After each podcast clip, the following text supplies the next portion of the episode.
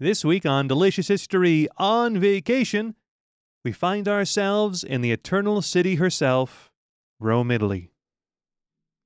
Imagine being so gluttonous that you end up ending an entire Roman imperial dynasty. Find out how this happened on this episode of Delicious History. Down each avenue of a street or strada, you can see 'em disappearing two by two. On an evening in Rome, do they take 'em for espresso? Yeah, I guess so. On each lover's arm, a girl I wish I knew. On an evening in Rome. Delicious History is a podcast designed to show us not just how history has affected food, but how food has affected history. For more information, you can visit us at delicioushistorypodcast.com or on our Instagram or Facebook pages, both at Delicious History Podcast. As always, I'm your host, Dave Militello. This week's episode is brought to you by Reliable POD. If you're looking to have any sort of merchandise made for your company, for your YouTube channel, your podcast, or really any kind of merchandise, the last thing you'd want to do is purchase hundreds or even thousands of units. Why not be able to just send out a unit each time one is ordered? Well, with Reliable POD, you can make that happen. Check them out at reliablepod.com for more information. Well, we finally made it to Rome. For me, this is a long time coming since actually I have not been here since I have been married, or even since I even knew my wife for that matter. And so this was a chance for us to go together, and I got to show her my old stomping grounds. Plus, I got to see my sister, who's lived here for about 23, 24 years now. Yeah, she's a tour guide here in the city. When I used to live here, it was pretty awesome uh, because it's Rome, but it was also a bit limiting because I was a broke writer and I was really broke at the time. I was just barely making it by with living with a few roommates there. But the one thing I did have going for me was that I had an apartment just a couple blocks away from Termini Station, which meant that the whole city was at my fingertips. The Termini is the center for the subway stations, the buses, trains, everything, you name it. And so I could just roll out of bed and really go anywhere. But unfortunately, the places I'd go to couldn't really cost too much money because, again, I had nothing to spend. And because of that, I didn't really know much about the restaurant scene in Rome at the time. Every once in a while, I'd go out, mostly for gelato, but nine times out of 10, if I was going out to a restaurant, it was because my sister was feeling pity on me and decided to take me out to dinner. But other than that, I would just go to the markets and, and cook things at home. But that said, I still really got to know the city quite well. One of the main reasons was because I was, besides being a writer, I was actually working as a translator for another tour guide. And I would translate the English tour guide's comments into Spanish or Italian when he had clients that didn't speak English. And because of that, I really got to know the city quite well. Plus, I would just walk places. I mean, every day it would seem like I'd be walking past the Fountain of Trevi, the Pantheon, or other historical places in the city of Rome, just to wherever I was going. And so, because of that, I actually got to know the city quite well. But again, restaurants weren't really something I knew all that much about until I this particular trip. If you come to Rome, be sure to eat the local cuisine that they're very proud to serve, which I suppose is true for most of Italy, actually. So this means you're not going to be getting lasagna. It means you're going to fill up on carbonara, cacio e pepe, and pretty much anything with artichokes when they're in season. My absolute favorite place to go and eat, there's this little place in uh, Campo di Fiori, and their specialty is anything that's fried. This place, I don't know how many gallons of oil they go through every five minutes because they, they're known for their deep fried bacala. And bacala is dried and salted codfish, which they rehydrate and deep fry in batter. And then with this, you'd get like a bowl of garbanzos just in a pool of olive oil and spices. This place is so greasy that their tablecloths are literally just big rolls of paper to mop up all the grease. Ironically, even though this was the kind of stuff I would eat, I lost more than 20 pounds living here. That said, the food I was eating wasn't really too good for my body, even though I was losing weight. In fact, I was drinking a lot of wine and, and a lot of this fried foods. And fun fact, when I came back to the States after living in Rome for a bit, I had such bad acid reflux that I thought I was having a heart attack and had to go in an ambulance to the hospital. Now, I know this all sounds rather gluttonous, but that's nothing compared to the subject of today's show. Let's go back to the year 69 CE. This was a very bad, no good year for the Romans. Why was it so bad, you ask? Well, that's an excellent question. Well, it's because this was known as the year of four emperors. Now, for those of you wondering, that's about three emperors too many if you're looking for stability within your government. Of course, there were other bad years after this, known as the year of five emperors in 193, and even the year of six emperors in 238. As a rule of thumb, if you have more than two emperors in a year, and that's only because one died and another replaced him, it probably means things weren't going so good at the Palatine Hills. So let's get into some background before we really dig into the story. I'm sure you've probably heard of Emperor Nero, one of history's favorite tyrants. Now, he was a very popular fellow for a while, but then towards the end of the reign, well, his public started to turn on him for his, let's say, questionable policies and actions. In fact, the Senate formally considered him an enemy of the state in the year 68. One thing led to another, and the Roman governor who was ruling a province in modern day Spain, who is known as Galba, ended up becoming appointed as emperor. Nero planned to escape to Egypt, but amongst all the confusion with the Praetorian Guard abandoning him and the appointment of the new emperor, he just ended up ending his own life to avoid a worse fate. So we're going into the year 69 CE with Emperor Galba. And the first thing he does is just start killing a bunch of people that he thought were political threats, both in the province where he had been governor and eventually in the city of Rome itself. Okay, this doesn't seem too unusual for rulers of that time, but when I said he started killing people, I'm not just talking about a few major rivals. I mean, this guy was killing thousands of people. Now, I don't think I have to be the one to tell you, but actions like that don't make you a lot of friends. And on top of that, he'd promised the Praetorian Guard a whole bunch of money if they supported him in his coup. Well, it turns out he had no intention of paying the Praetorian Guards, which is not something you want to do considering the fact that the whole point of the Praetorian Guard was to be the elite soldiers of the military who vowed to protect the emperor. Besides making people angry, he ended up also making some really bad decisions, such as appointing his cronies to important posts, regardless of whether or not they could actually fulfill their duties.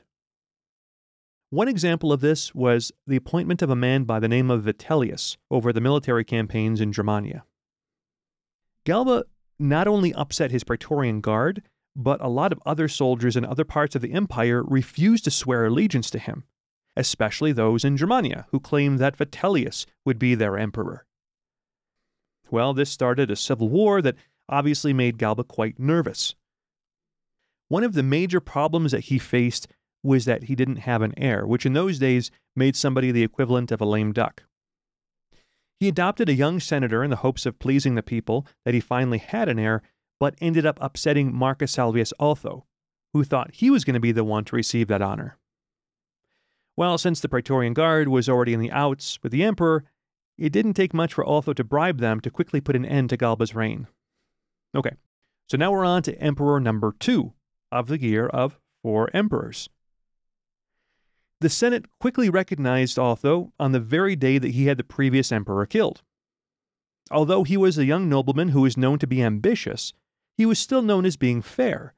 So the Senate was more than happy to have someone who would be level headed considering everything that was going on in Rome at the time.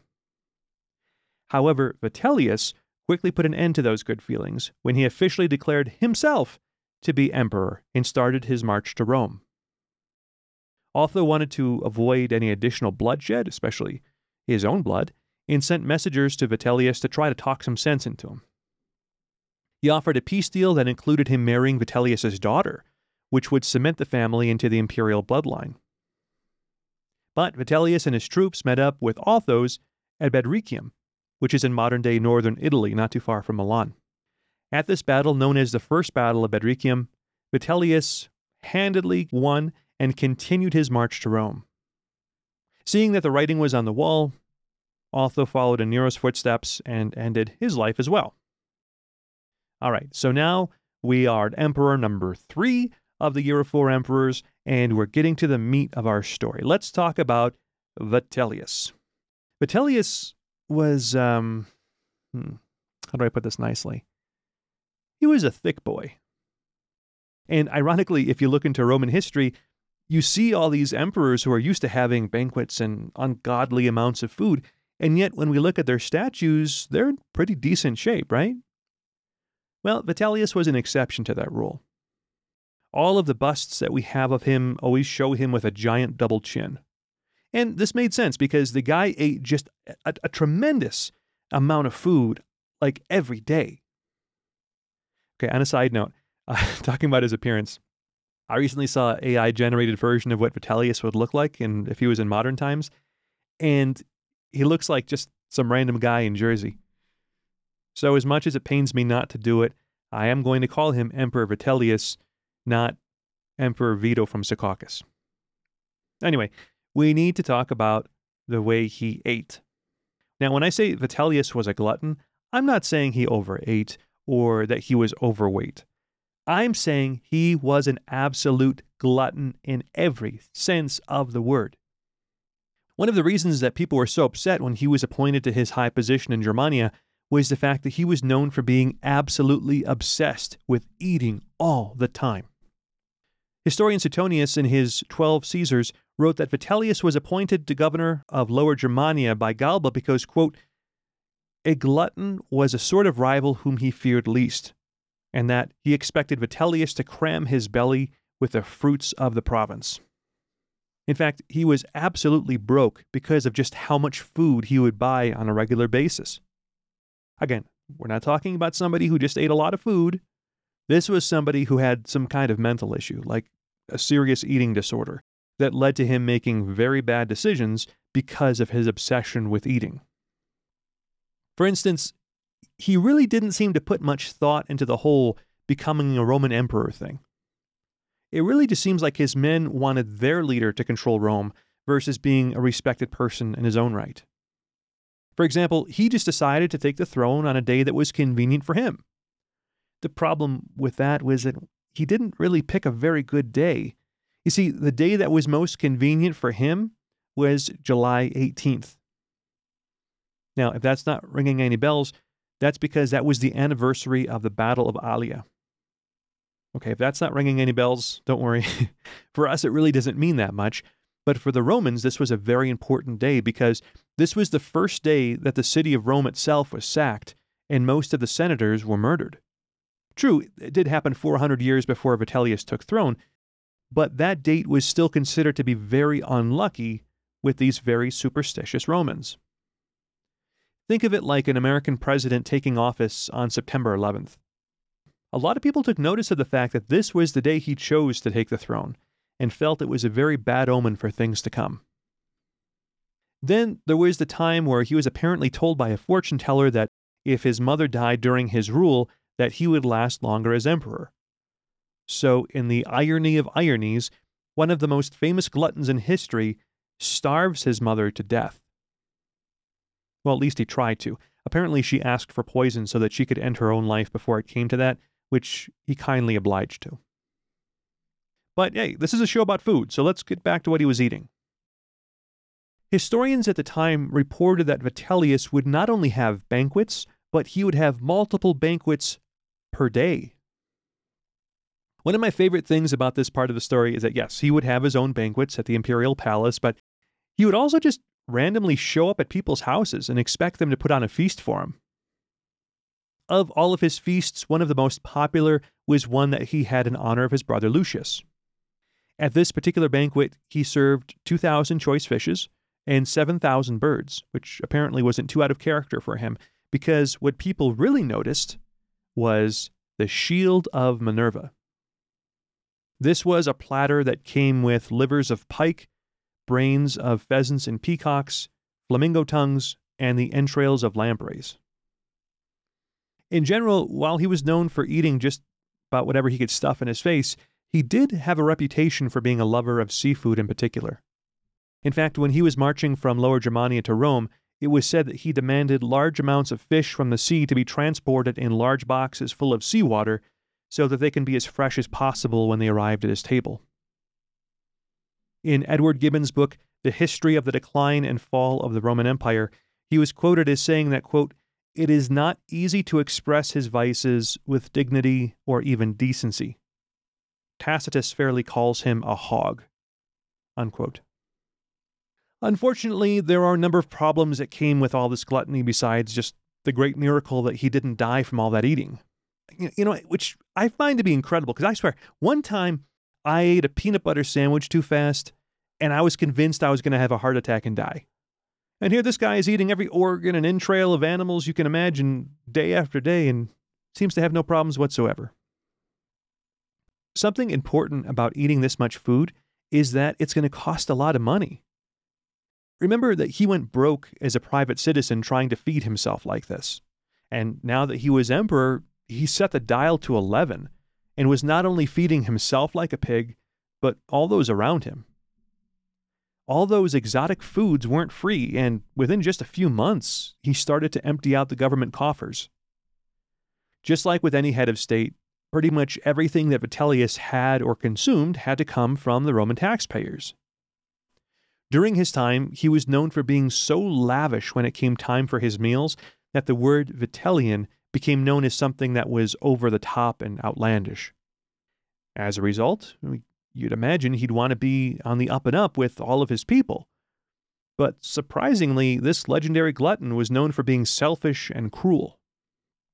At one point, he was quoted as saying, quote, The stench of a dead enemy is wonderful the stench of a dead fellow citizen is even better. Unquote.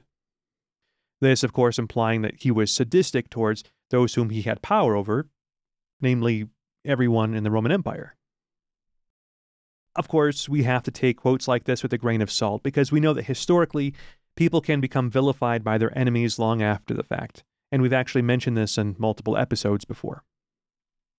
Regardless, Vitellius gained such a reputation for being someone who only cared about their gut and not about the empire that they ruled over that people very quickly started to turn on him. Later on that same year, General Vespasian, who was coming back from fighting against the revolts in eastern Mediterranean, heard about the change in rulership and decided that he was going to come to Rome and he was going to take over the show for himself. Vitellius sent wave after wave of soldiers to stop the advancement, but a mix of Vespasian's military genius and people just frankly not wanting to support someone they considered to be a hog as emperor anymore led to Vespasian eventually arriving at Vitellius's doorstep. Realizing that anyone who had been loyal to him had either been vanquished or went to the other side, Vitellius now saw the writing on the wall and thought it was best to abdicate than to try to fight this any further. Vitellius worked out terms of his abdication through a commander named Marcus Antonius Primus, and as per the terms of the steel, he would be awaiting Vespasian's army at Mevania. For some reason that I really tried to understand in my research, but I just couldn't quite get to the core of it, the Praetorian Guard didn't let Vitellius do that and brought him back to the palace in Rome. I mean, I'm guessing there was sinister intentions, but it almost seems like they were trying to put him back in power. So I'm kind of confused by this, to be honest. And if you have more insight in this, I'd love to hear from you. Anyway, Vespasian goes to the rendezvous point, but Vitellius isn't there. So he decides to go directly to the palace and surprisingly met with some pretty staunch resistance from the civilians of Rome. Of course, it didn't work out too well for those people since they were throwing rocks and pots at trained and hardened Roman soldiers. That being said, it really wasn't much of a surprise when it was just an absolute slaughter, and as many as 50,000 people died as Vespasian made his way to the palace, along with quite a bit of property damage as well. The prime example of this was the destruction of the temple of Jupiter Optimus Maximus. Vitellius, being the courageous, upstanding Roman citizen that he was, snuck his way into a doorkeeper's lodge and was eventually dragged out and driven to the Gemonian stairs. Supposedly, it was at this moment where he uttered his last words, quote, Yet I was once your emperor. Unquote. He was then beaten and dragged to the Tiber River. From there, Cassius Dio recounted that Vitellius was decapitated and his head was paraded around the city of Rome. At the moment of his death, Suetonius wrote that, quote, he was in fact abnormally tall, with a face usually flushed with hard drinking and a huge belly. Unquote. As is common in Roman fashion, both his brother and his son were killed to make sure no one else had a claim to the throne. Vespasian was then given the emperorship and ended one of the most tumultuous years of the early Roman Empire. With him taking the throne, Vespasian ruled for about 10 years, which was quite good, considering that the three people who ruled previous to him were only able to do it for a few months.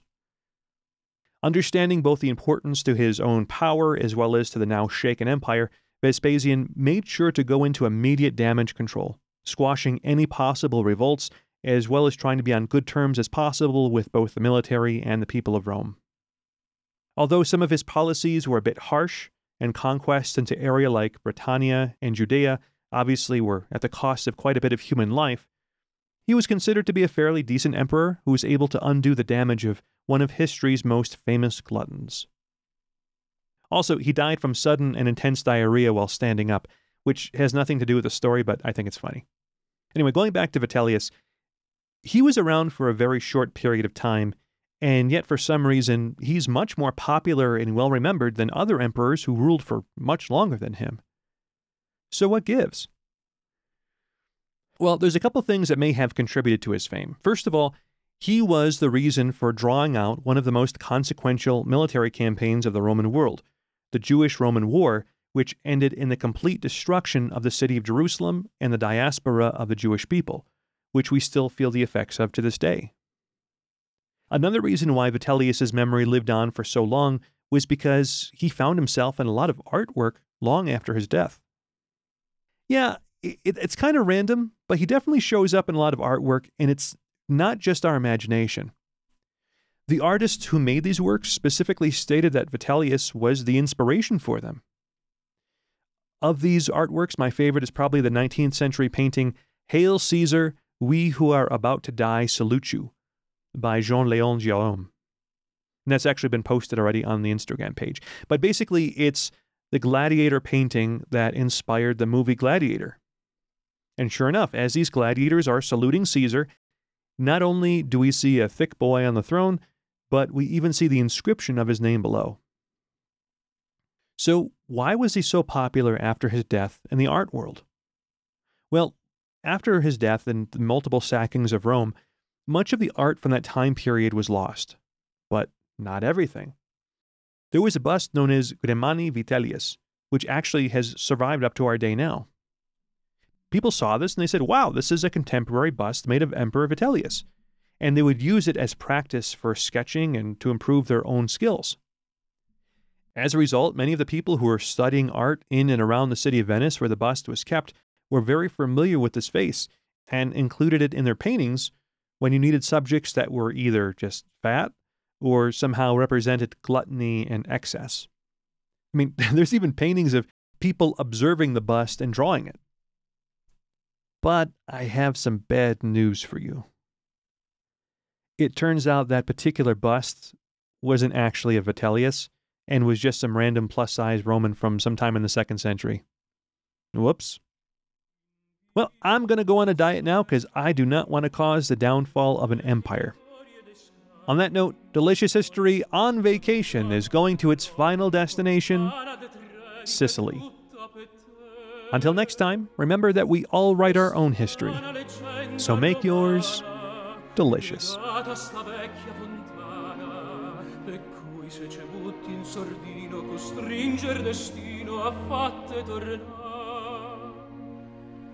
mentre il soldo bacia il fontanone.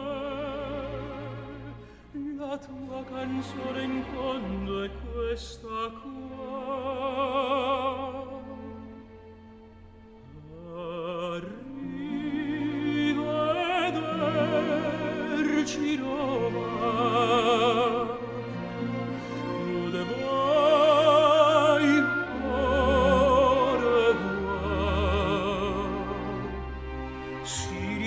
pranzo a squarciarelli, fettuccine e vino dei castelli, come ai tempi belli che vinelli immortalò.